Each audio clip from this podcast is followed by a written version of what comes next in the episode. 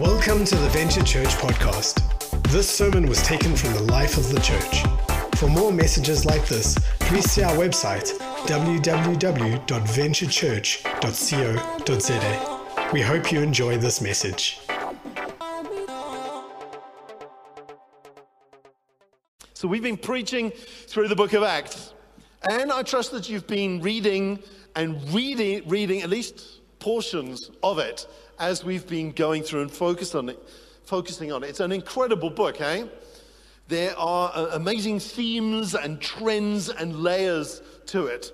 When we were preparing this, Mike and I were chatting, and Mike pointed out something to me that I had never seen before about how the author of Acts uses a phrase that he repeats at uh, seven stages throughout, or six stages, dividing the book into seven chunks throughout the book.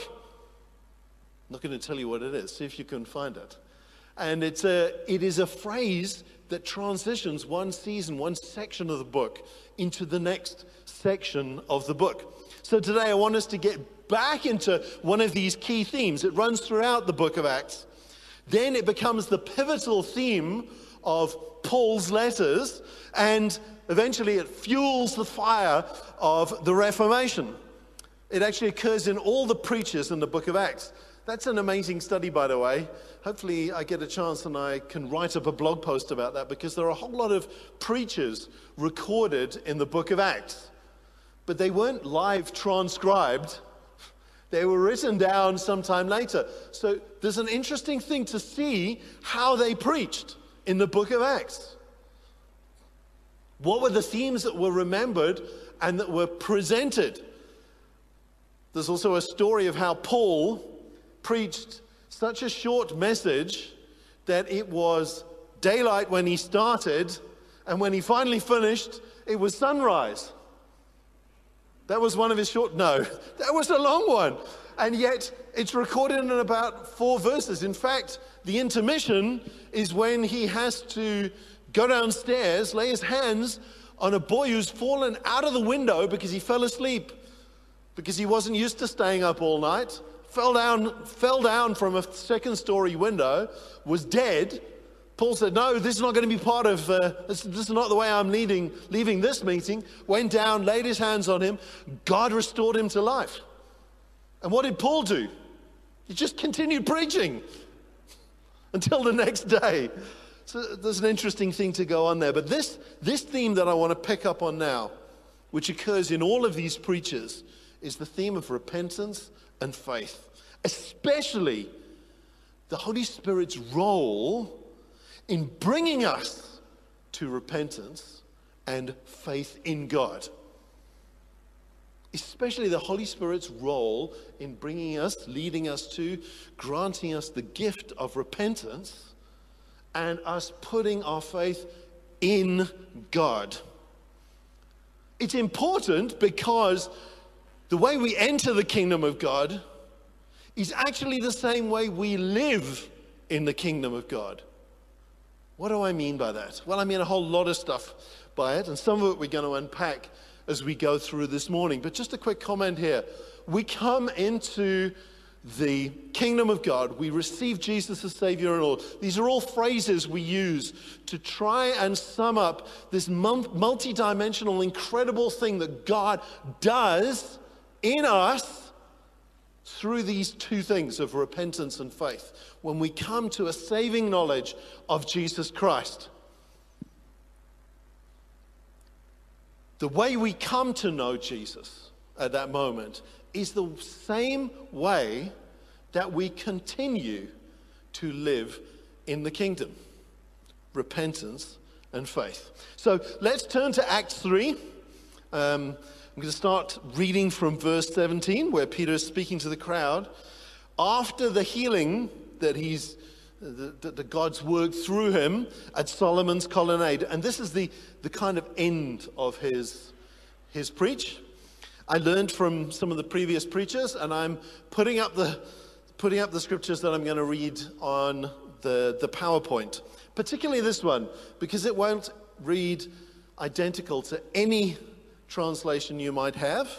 And that's because it's called this weird thing FJV, which is our little joke about when I get over, overexcited and I translate the passage for myself.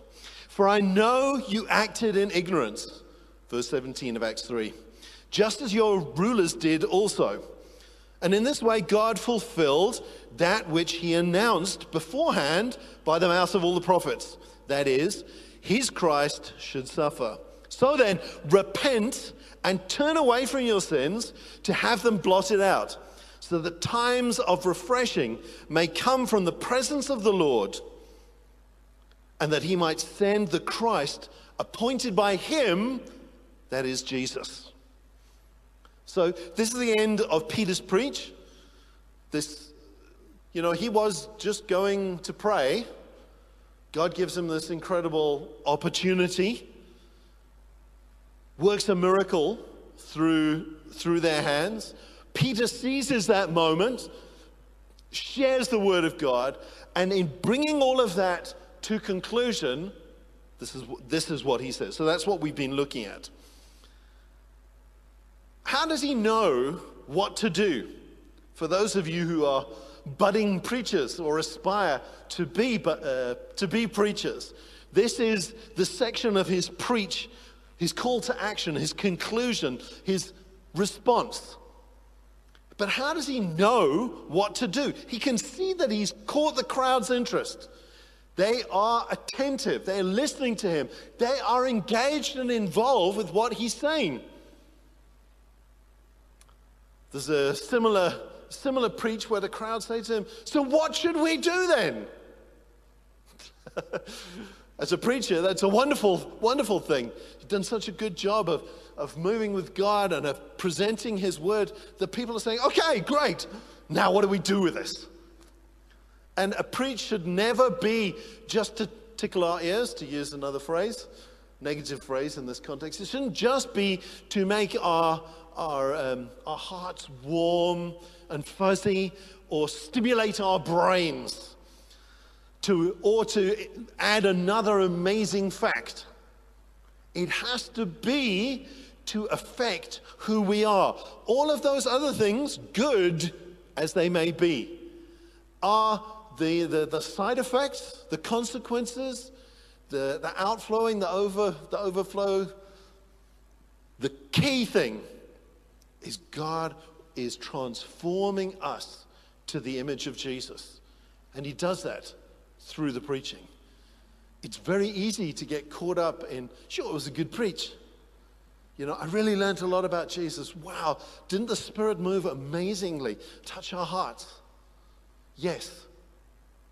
But the reality is, when you remember during that awkward conversation that you're having to have with your boss during the week, what Jesus has done for you. And in that moment, you choose to put your faith in Him. Your character is being transformed because of the preaching that God brings to us. So, Peter recognizes there's a response here. The people are connected. And so he brings everything that he's been saying into to this challenge, to this, to the, into this nutshell. And I want to show you how it works. I want to pick up hopefully five things, depending on how our time is going, that, uh, that this scripture points out that is the conclusion that Peter comes to in this sermon. The first thing is, he said, You and your rulers were acting in ignorance. God knew that. And it's almost like he's saying, you know what? It was okay while you were in ignorance. But now, this is the implication, but now I've told you what the truth is, what the reality is. You are no longer ignorant. So he's saying to the Jews that he's just to be explicit about the original context, he's Peter is saying to those that he lives with in Jerusalem and talking about the, his leaders, the Jewish leaders, he's saying, All of you acted in ignorance. Luke 23 13 bears this out. Pilate called together the chief priests, the leaders, and the people. They were all complicit in condemning Jesus because that's what he's going on to say. And there is, and by extension, uh, he's saying, even if you weren't physically there, because there were a lot of other people there on the day of Pentecost who had made the trip from all sorts of places around the eastern Mediterranean, many of them coming a long way. So he's saying, even if you weren't physically there, you are guilty by association. And initially, you were acting by association out of ignorance. Ignorance of what, though? Ignorance of the purpose and plan of God. I'd like to, I'd like to suggest to you as well that this guilt by association extends even to you and me. There was a time, several centuries ago, when Jews were known prejudicially as those who crucified Jesus. I want you to know that that is a lie. You and me crucified Jesus because of our sin as much as any Pontius Pilate, Jewish Sanhedrin. Why? Because, and we're going to get there, but I'm jumping ahead. Why? Because Jesus chose to lay down his life. He didn't have it taken from him. He chose to die on behalf of all of us. And if that is true, it is as much yours and my sin here in 2022, Johannesburg, as it was Judas's sin in whatever, 33 AD. Just let that sink in a bit. We are all guilty of crucifying Jesus because of our sin. And by association, we, were, we are all also, before we come to know Jesus, guilty of the same ignorance that the Jews had at that time. That is ignorance of God's plan and purpose being worked out in Jesus. It wasn't the way they would have done it. It wasn't the way we would have done it. But it was the way God did it. Peter goes on. Acts 17:30 he says, "Therefore having overlooked the times of ignorance, God now commands all people everywhere to repent." Acts 17 is Paul preaching at the Areopagus in uh, Athens. And he's saying, there has been a time where God hadn't made his purpose and plan clear, but he has now. And any excuse you might have had previously that might have had some weight before God is now gone. And that is why I am compelled, Paul says to the Ephesians, and Peter says to the Jews. And I'm saying to you this morning, I am compelled to share the purpose and plan of God because God no longer accepts ignorance as a valid, as a legitimate excuse for not responding to Him on His terms. There's a lot, in one sense, that we can know about God. But unless He reveals Himself to us, we cannot know Him. I'm just going to uh, make a brief, brief comment here. What can we know about God unless he reveals himself to us? Well, Romans answers that for us. I'm just going to read verse Romans 1:20, but he, he works it out there. Paul works it out there in that letter. For his invisible attributes, God's invisible attributes, that is, his eternal power and divine nature, have been clearly seen since the creation of the world being understood through what he has made, that is the creation. As a result, people are without excuse. Excuse. God has always taken the initiative. God has always taken the initiative. That is the truth behind the song that we were singing just now about God running after us. Whenever I sing that, I always think, Yo, I must be a seriously spoiled brat if God is having to run after me. Sadly, sometimes that is true. But that's the ignorance that God no longer overlooks, can no longer be a spoiled brat and get away with it. God is wanting to bring us through to maturity. God always initiates. You cannot know him unless he reveals himself to us. If you take that statement seriously, then your next question is well, then how do I get God to reveal himself to me? And the wonderful thing is that this God, who we could not know unless he revealed himself to us, is good. And one of the key aspects of his goodness is that he reveals himself to everybody, whether we're looking for him or not. What we call, I found Jesus, is actually us responding to him revealing, revealing himself to us. It is too easy to get caught up in ignorance as an excuse. Even you remember, I started by saying the way we enter the kingdom is the way we continue to live in the kingdom.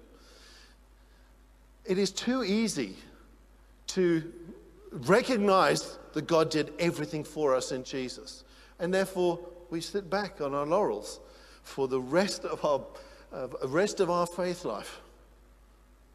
There needs to be a response by us to press in to His revelation, to continue to seek Him. That's what he calls us coming to maturity. It isn't different than us coming to respond to him in faith in, uh, in how it works, but it is essential for us to find peace and joy and love. But I'm jumping ahead of myself. Okay, there's a couple of other scriptures there, but I'm pushing on to point two. God did what he promised. Do you remember what that, uh, what that scripture says? It says here, if I can scroll back that, back that far. And in this way, God fulfilled that which he had announced beforehand, or many of the, many of the modern versions say that which he had promised, or it, it even announced. It can, that word can even mean predicted. It is to, and God announced beforehand. And then he talks about through, as one voice, through the prophets.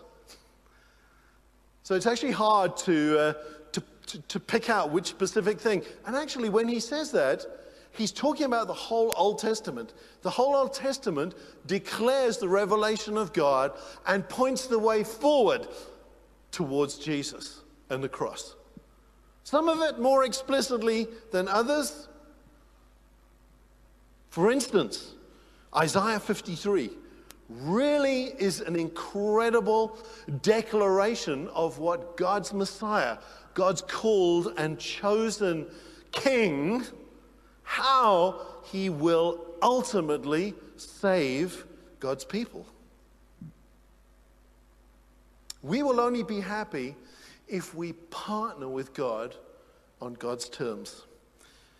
It's a wonderful little verse here from 2 Corinthians 6, verse 1. As God's partners, we beg you not to accept this marvelous gift of God's kindness and then ignore it. That scripture, in a sense, could sum up everything that is at the heart of this theme we read in Peter's preach. But he starts by calling us God's partners. What an incredible picture of us. We are not just sons and daughters of the Most High, but we are drawn in to the family business.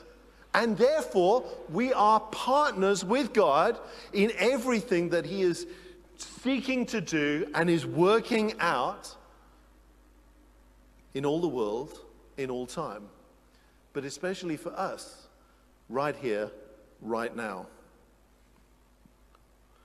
The reason the Jewish leaders and you and I, before God revealed himself, were ignorant is because the plan of God didn't and still doesn't, to those who've had their minds blinded, look like any kind of plan.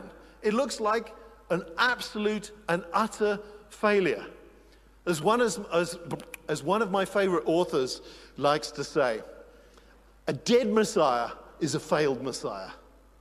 And yet, it was through suffering, death, burial, and the resurrection that God exalted Jesus to his right hand, seating him on a throne as, as Revelation says, King of kings and Lord of lords.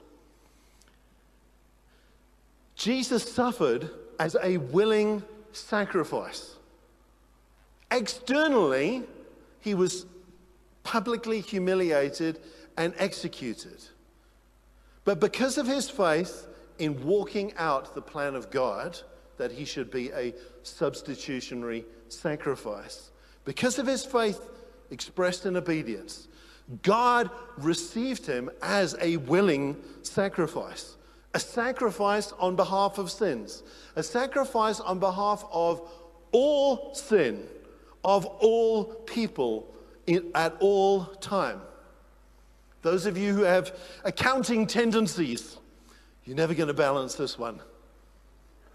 One entry on the one side of the ledger balances out everything, not only that's currently on the books, but that is ever going to come on the books. Why? Because that was the miracle of the plan of God. That he was satisfied with Jesus' self sacrifice on our behalf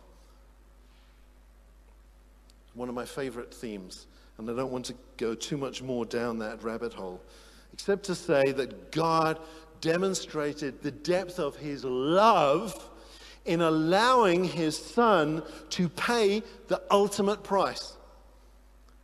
There have been people who have looked at this story without the insight that the Holy Spirit can give and without seeing the big picture, in other words, in ignorance, and have seen God the Father as a cruel and vindictive God.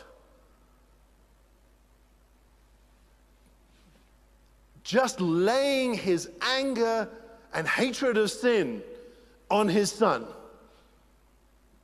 They've missed absolutely the realization and revelation that Jesus endured the cross for the joy set before him, for what it was to achieve on the other, on the other side. Hebrews uh, 12, verse 2.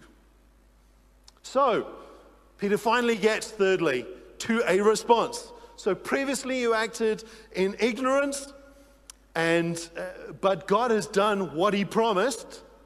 So you were ignorant of what God was doing, but God still did what he's promised. He worked out his plan, his way. So, what should you do? Repent. I like to formulate um, repentance as our response to God's plan of salvation. Repentance deals with our past, or in repentance, Jesus deals with our past. And in faith towards God, He gives us a new future. I've always, I've always liked to think of repentance and faith in that way. It's not absolutely true, but it's a helpful way, certainly for me. Uh, it's a helpful picture because I, I love the picture of dealing with the past so I can no longer be preoccupied with it. Turning and suddenly having an incredible future to look, look forward to. I'm quite a visual person that way. And just so you don't think I'm watering down the gospel or inventing something, there's this incredible scripture in Romans 2, verse 4, that says, Do you despise the riches of God's kindness, restraint, and patience? Not recognizing that God's kindness is intended to lead you to repentance.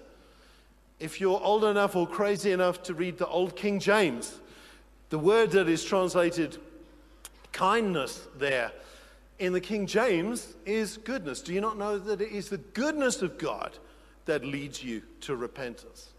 Kindness is a good translation, it's a, it's a subtle nuance on the idea of goodness. But it is the goodness of God, it is the kindness of God that prevents Him from allowing our sins to destroy us now. Why does God allow evil to continue in the world? Well, it's this patience. Why? It's evil. How can He continue to allow evil? So that all men all people, might come to know to a saving knowledge of Jesus.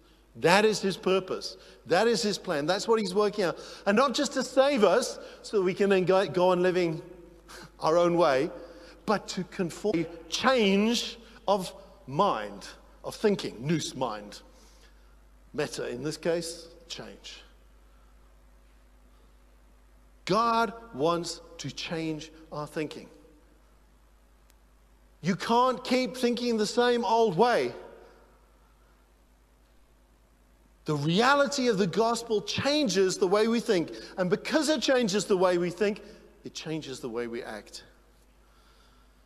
If you're battling with changing, can I, can I suggest that you examine a few things? First of all, if you're truly battling with changing, then the recognition of that is a sign that the Holy Spirit is at work in you, wanting to bring transformation. That's a good thing. Doesn't feel like it. That's why I started at the beginning by saying it's not always about feelings. Doesn't feel like it, but it is. It is, a, it is evidence that God the Holy Spirit is at work in you. Trust Him in repentance and faith to be able to work out His purpose and plan in you. No, that's not a 17 point plan to get over your habits but it is the key to understanding how God does it in us. Not all feeling sorry is repentance. 2 Corinthians 7:10 says this, "For godly grief produces a repentance that leads to salvation without regret, but worldly grief produces death." So much of what we see as people saying sorry is, I got caught. And I'm really sorry. and I often think, I'm really sorry you caught me. I'm not sorry for what I did. I'm not sorry for what it cost you or anybody else, or even me. But I am sorry that I got caught.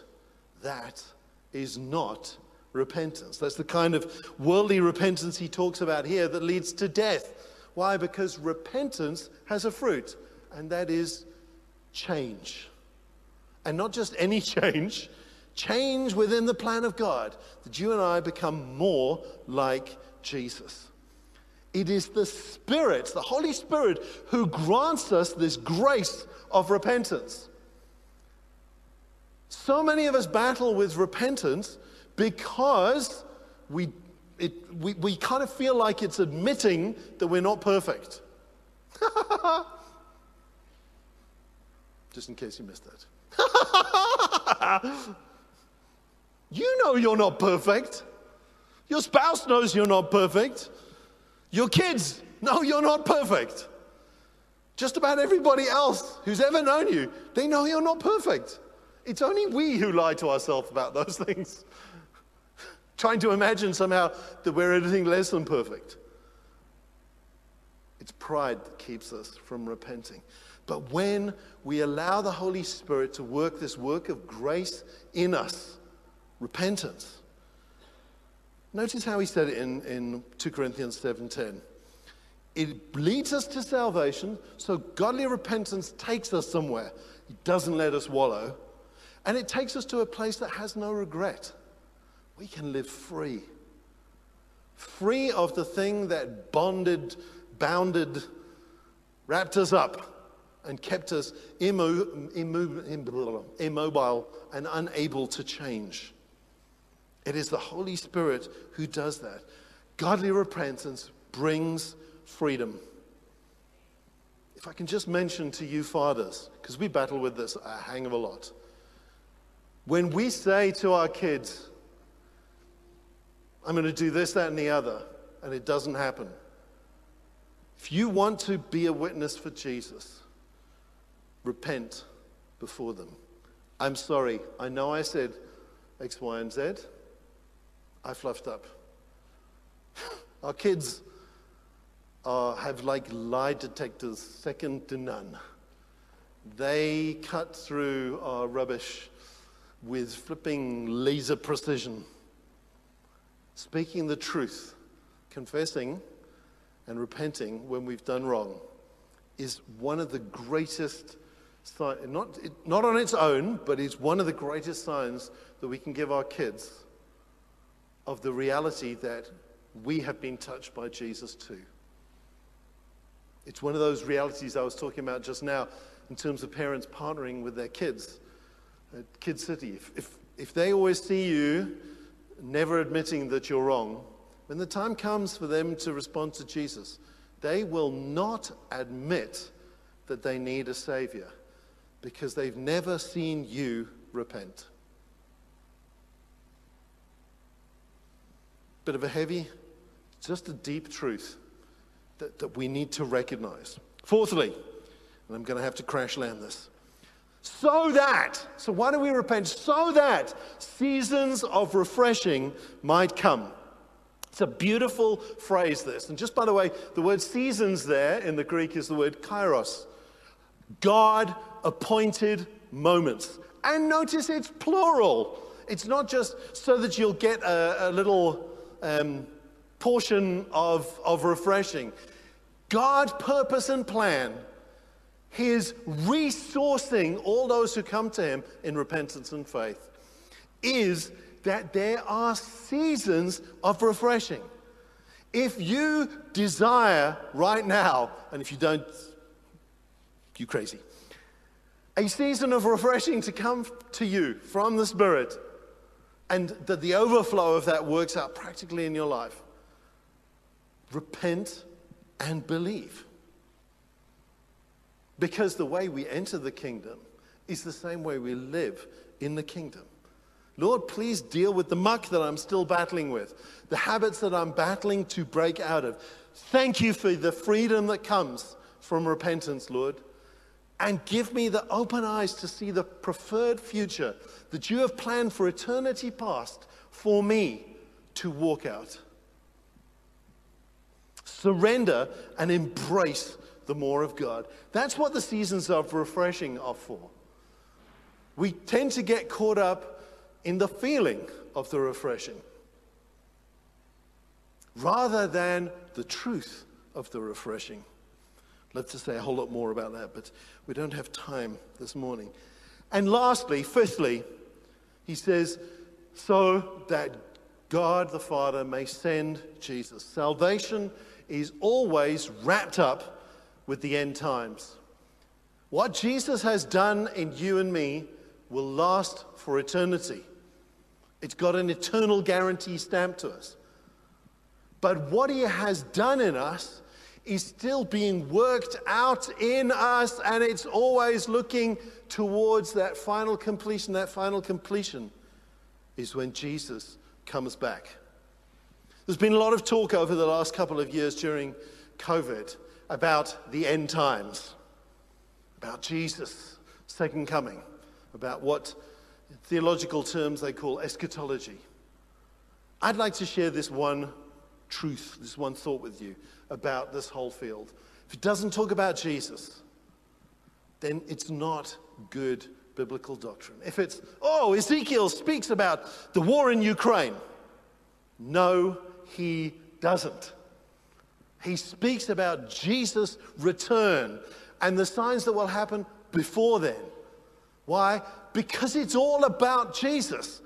Any end time talking that we talk about that gets hung up on other stuff at the exclusion of talking about Jesus misses God's purpose and plan in his revelation of the end times. But we are to pray that God sends Jesus. Why? Because having that hope prevents us from getting caught up in the present where things are not perfect where we are still having God's salvation worked in, out in us day by day, where evil still goes unpunished and unchecked. When we have that view of the end times, it gives us hope now. Yeah, you may be able to get away with wanting a bribe for, you know, putting down water into your area, for resurfacing this road, whatever the case may be. But remember, the time is coming when you will stand before Jesus and you will have to give an explanation for the thoughts and intents of your hearts. Life in the kingdom is lived the same way we entered the kingdom in repentance and faith. And it is the Holy Spirit who is at work in us to grant us all of that by overcoming our ignorance and revealing the love and the purpose of our Heavenly Father. By showing us God's faithfulness in working out His plan in Jesus. So just because the people didn't under, of the Old Testament didn't understand what God revealed through the prophets, didn't mean that God wasn't able to work it out perfectly. The Holy Spirit is at work in us in granting us true repentance and pointing our faith towards God. I want you to know, whatever it is that you're battling to find faith for, you do have enough faith. Could I challenge you with this? Maybe your faith, maybe the faith that you have, you've placed in something else. We had a word earlier about uh, not making your own plan. Making your own plan is putting your faith in yourself above God. So if you're grappling with that, I trust that you recognize that you're no longer ignorant and that you're able to, by the power of the Holy Spirit, recognize that truth. He brings refreshing again and again as we come to Him.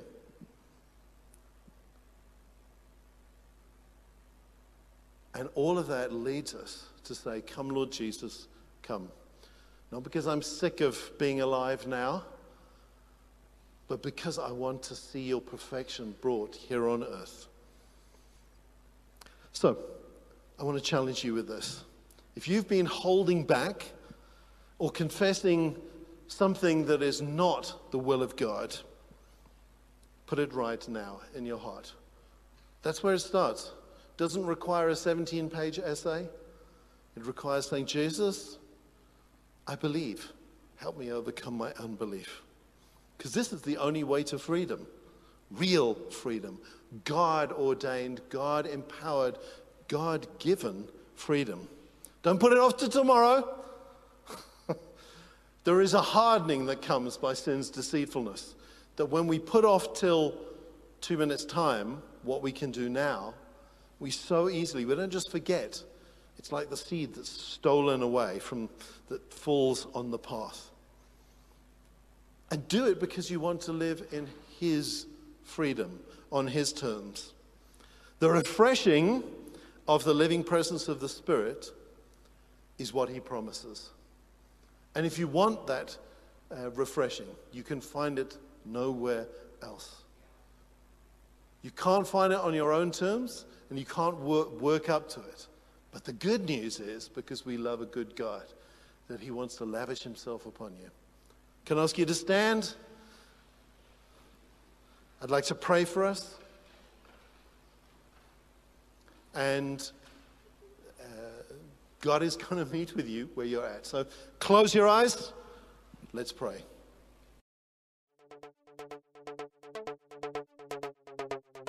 Thank you for listening to this sermon. We would love to know how this message spoke to you. Please connect with us through our website www.venturechurch.co.za or through our various social channels.